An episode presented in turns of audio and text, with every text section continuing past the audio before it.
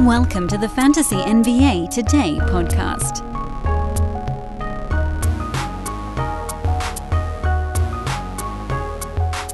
Windows did an update, and I am genuinely concerned that the audio on this podcast is going to be super weird. I'm uh, I'm going to check in on it midway through, and we're going to see what's happening. Um, and I hope I don't know. Every sometimes when Windows does this update, it does like a weird condenser thing on my audio, and I I desperately want to make sure that that's not what's happening here. And it seems like so far we're okay. So we're just to dive on in. And I'm not eliminating this from the front end in case you guys hear something weird and you're like, hey, is there something wrong with the audio? You're like, no, no, no, that's just Dan struggling with Windows Update. It's so weird to me that when Windows decides it wants to update the audio, it um, it resets different hardware settings. Just leave them the way they were. Ugh, it's the worst feeling too. You go to bed and you and you see that little you see that little alert bubble in the corner of your computer and it's like, "Oh, do you want to just go to sleep and not install updates?" I'm like, "Yes, please just go to sleep." computer and then you wake up and it's like hey we decided to do it overnight surprise even though you clicked all the buttons not to. Well whatever. It's fantasy nba today. This is a sports ethos presentation. I am your host dan besbris thanks as always for tuning in everybody making this the most listened to off season in show history by an absurd margin.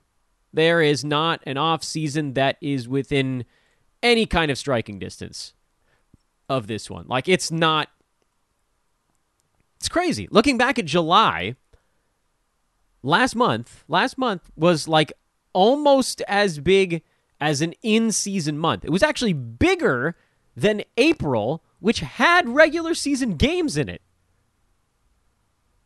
That's pretty awesome. I mean, that's the power of free agency for one, but also just the growth of the show. How many of you guys are sticking around for the off season? It's really, really cool.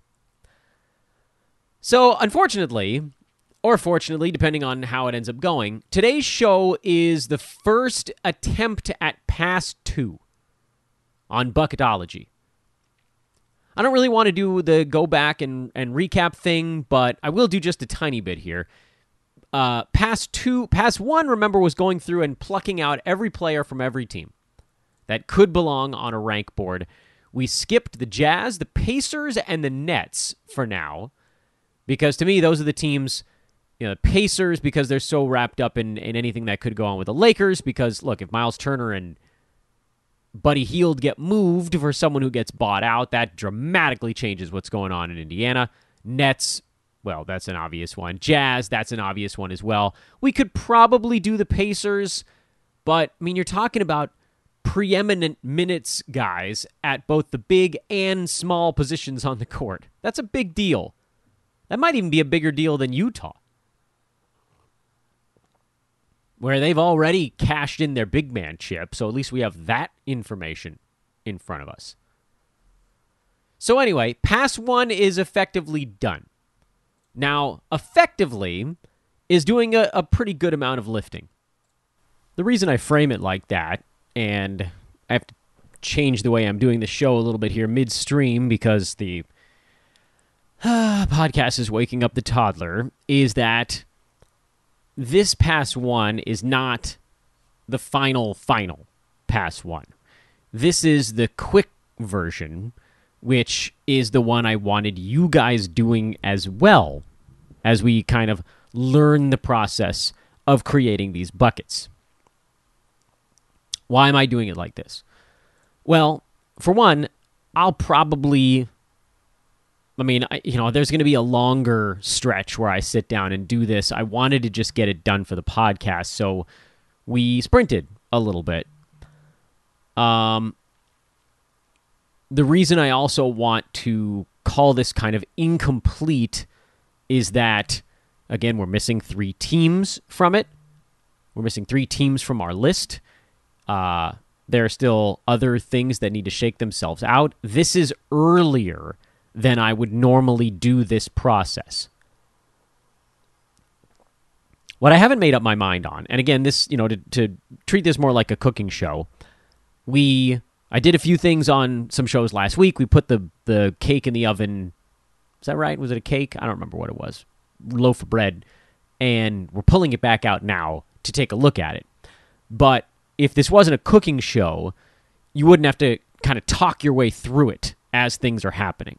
But all of that doesn't really matter for your sake or for mine. Just know that this is the uh, very quick, quick, very abrupt first pass through 27 of the 30 NBA teams. What I want us to do now, and I want to say this again, one more qualifier. Do not write this list down as we're going through it. This is not the final list. That's not just going to be sitting out there for the world to see anyway. The uh, fine folks who pay for the premium subscription over at Sports Ethos would probably um, murder me, and rightfully so.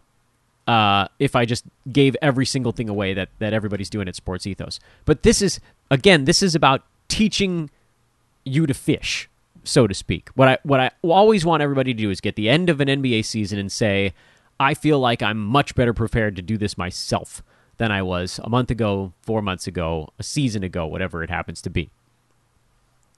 Okay, so as I mentioned on yesterday's show, um, when we had just done the Western Conference, we had about 50 guys in the in the draft pile.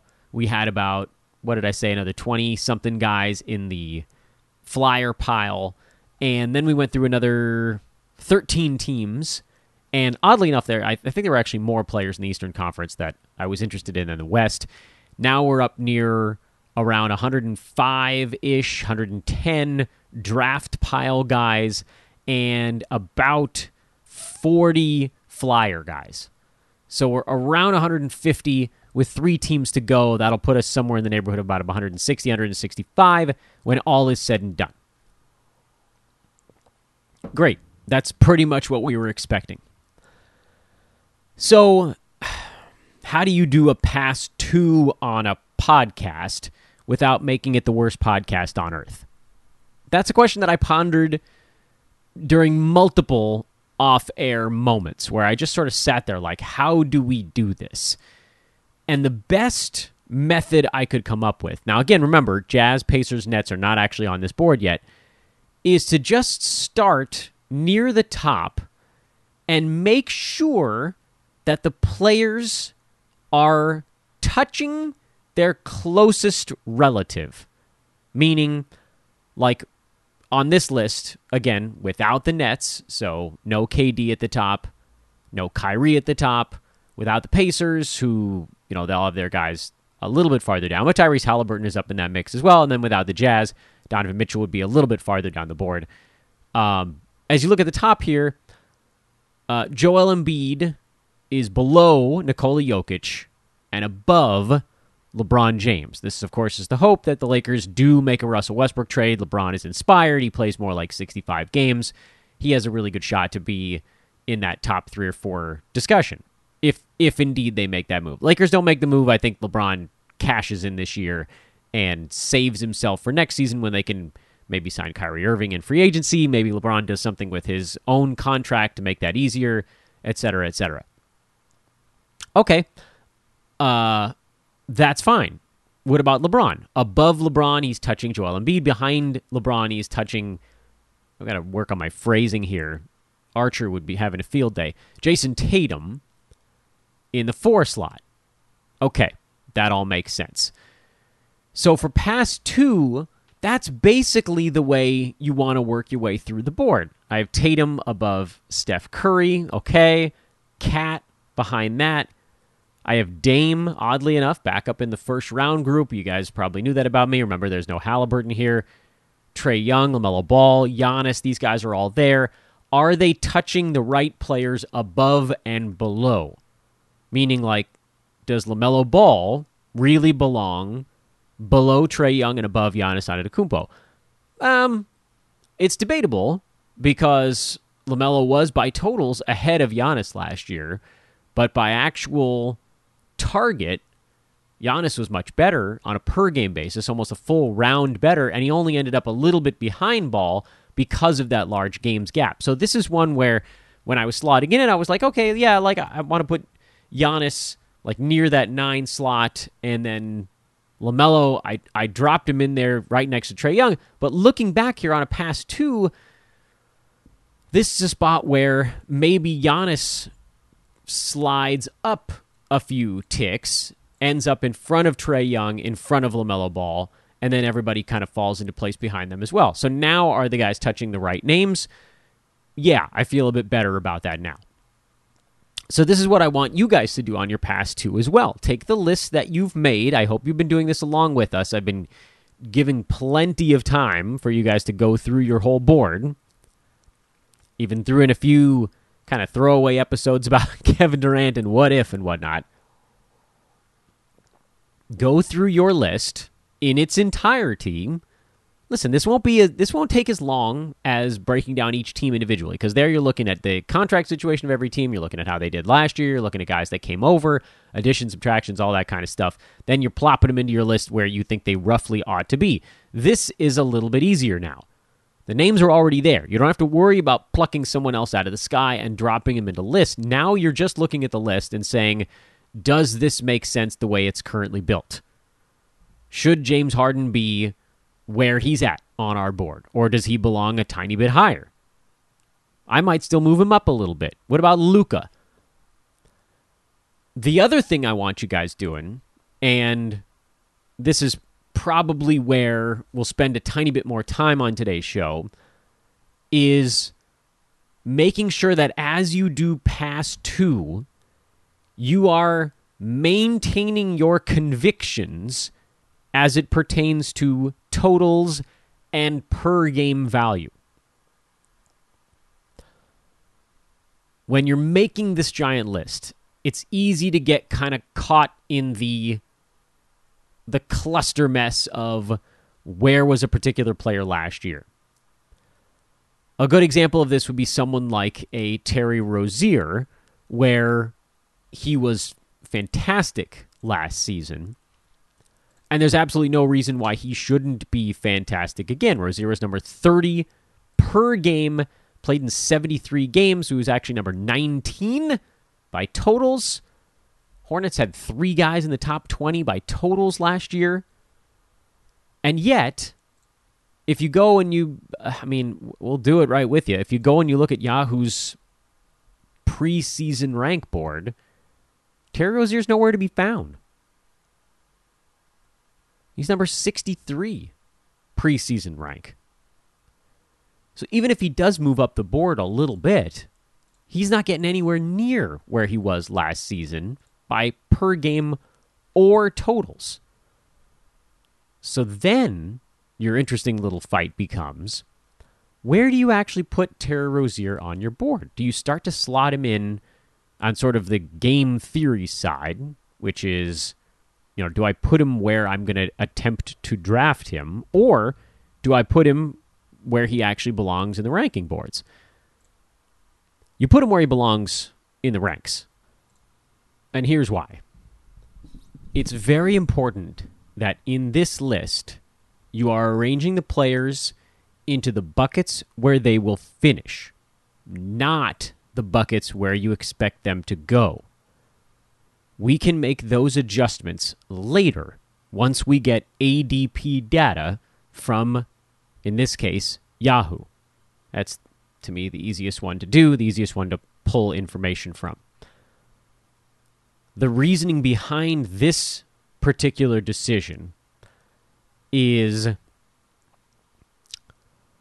you want to have your list that you can then work through pass three from against ADP data, and then you create your actual draft order board. Terry Rozier, I think, makes a really interesting example in this particular discussion because we already know, based on his early Yahoo rankings, the fact that last year people still didn't believe he was going to do it again. Now he's done it twice. He's very rapidly becoming one of those guys that the fantasy community at large is just not that excited about even though he's quite good and now consistently good. So let's say that we think Rozier is going to have another season uh, similar to this last one. How similar, we don't know. He was 39 per game, not this most recent season, but the previous one. He was 30 this last season, which is funny because, like, overall, it, it seems like his stats were maybe even a tiny bit better the year before that in almost every respect, other than a pretty good size step forward uh, in free throws.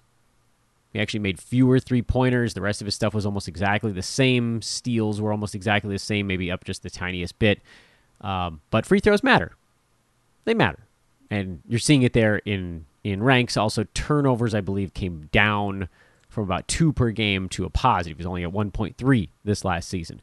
So, uh, but otherwise, stuff stayed largely the same with a slight dial back on what Gordon Hayward was doing and a pretty good sized dial up in what Miles Bridges, who we're not going to venture down that path this year, and LaMelo Ball were doing this last year.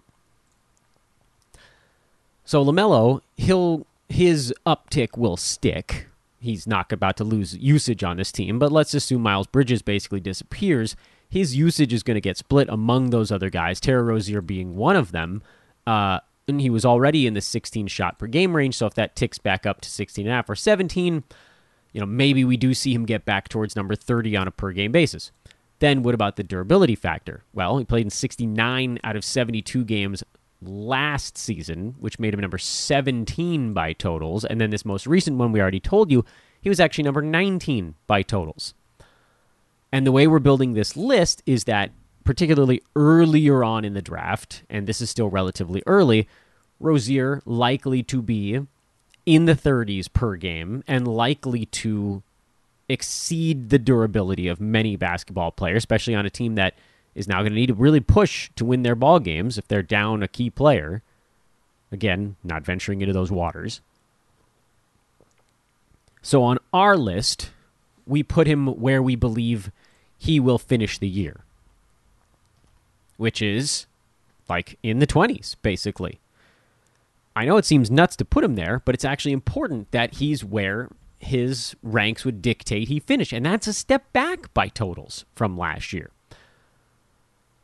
This is also a part of the draft where, you know, you make your board largely based on totals until a particular pivot point, and that's a hard thing to figure out, but it's one that you kind of have to piece together here during pass two.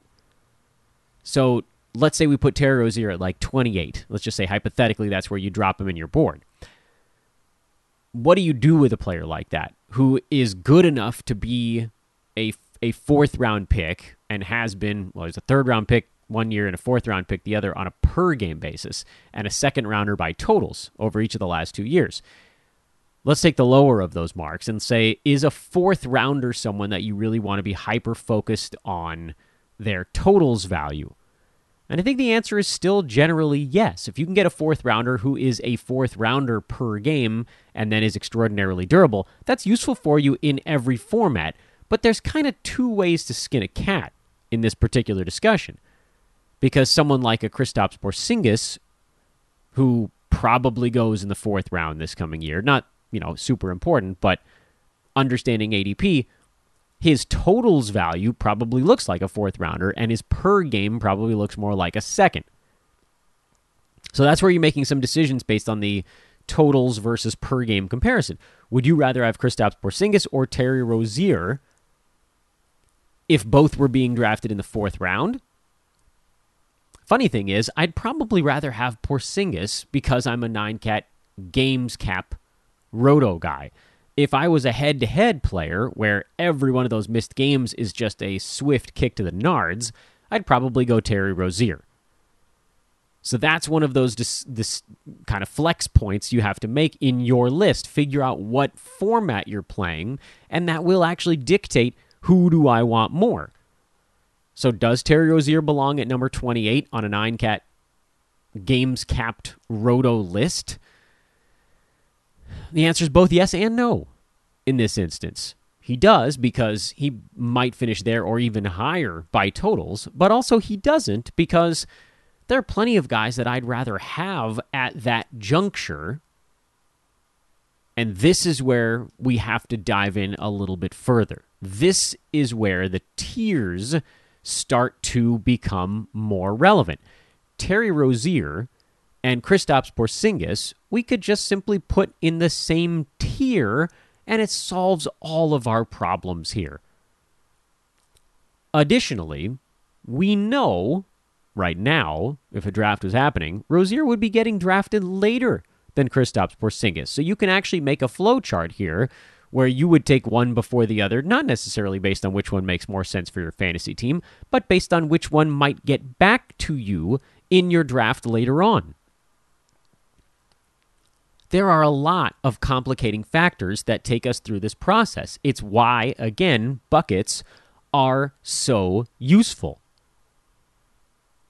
So, pass two is about organizing players so that they are nuzzled up against players that they are similar to in rank. Whatever argument you need to make to get them there, that's totally fine, but don't really stress yourself out about it too much after you get like outside the top 18.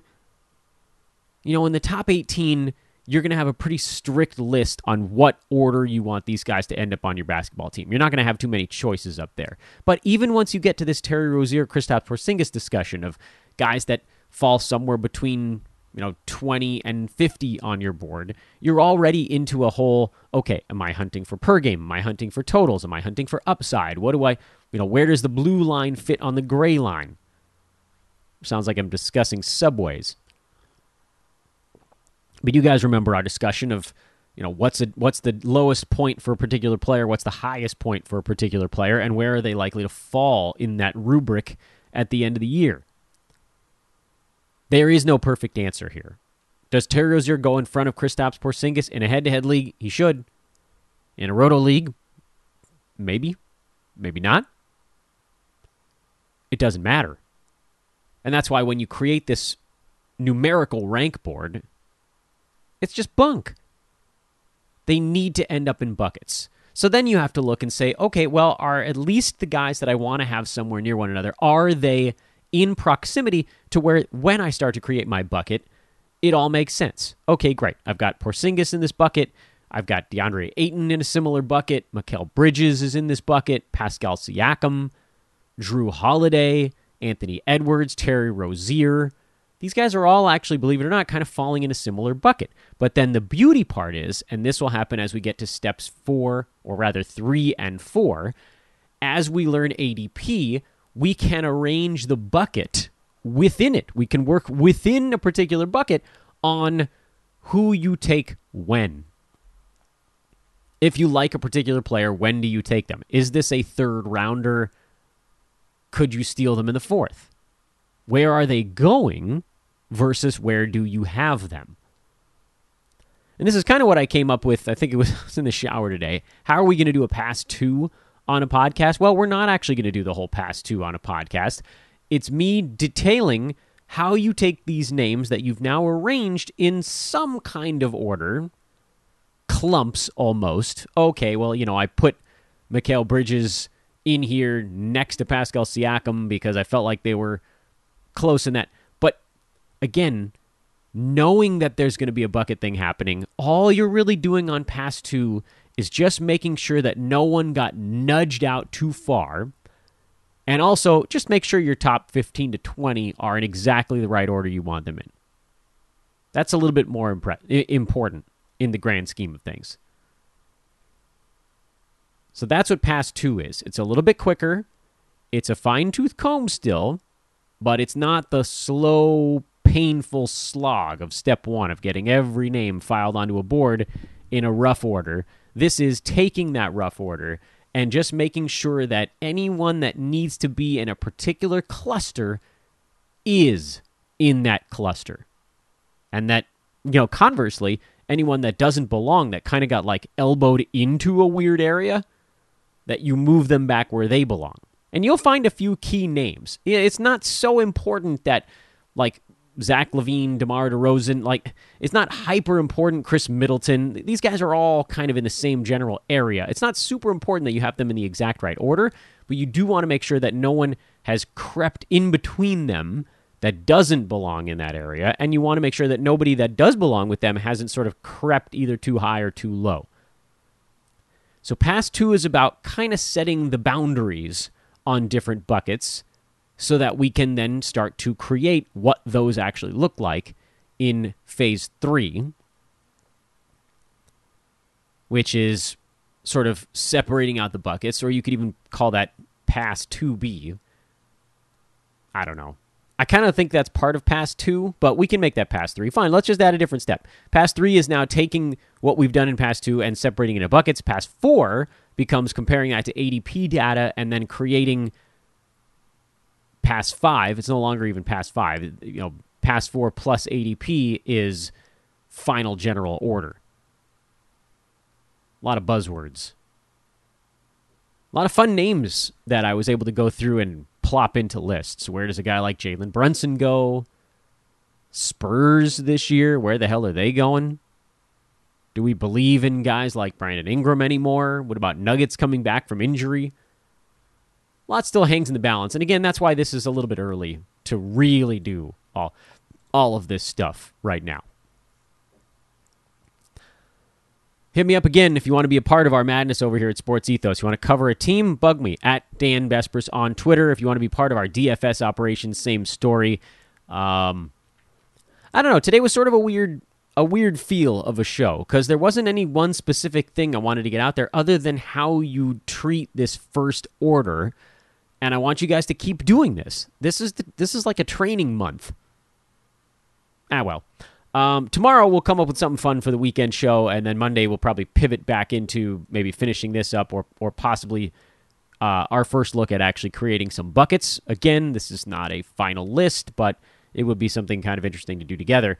Uh, remember, we're still 13 days away from getting Yahoo ADP data, so we can't really move to step three or whatever we're calling it now. I guess that's four until we get that information. So we'll have something else in between there as well. Uh, I am Dan Besbris for Fantasy NBA Today. Thanks again, everybody. We'll talk to you guys tomorrow for the weekend show. So long for now.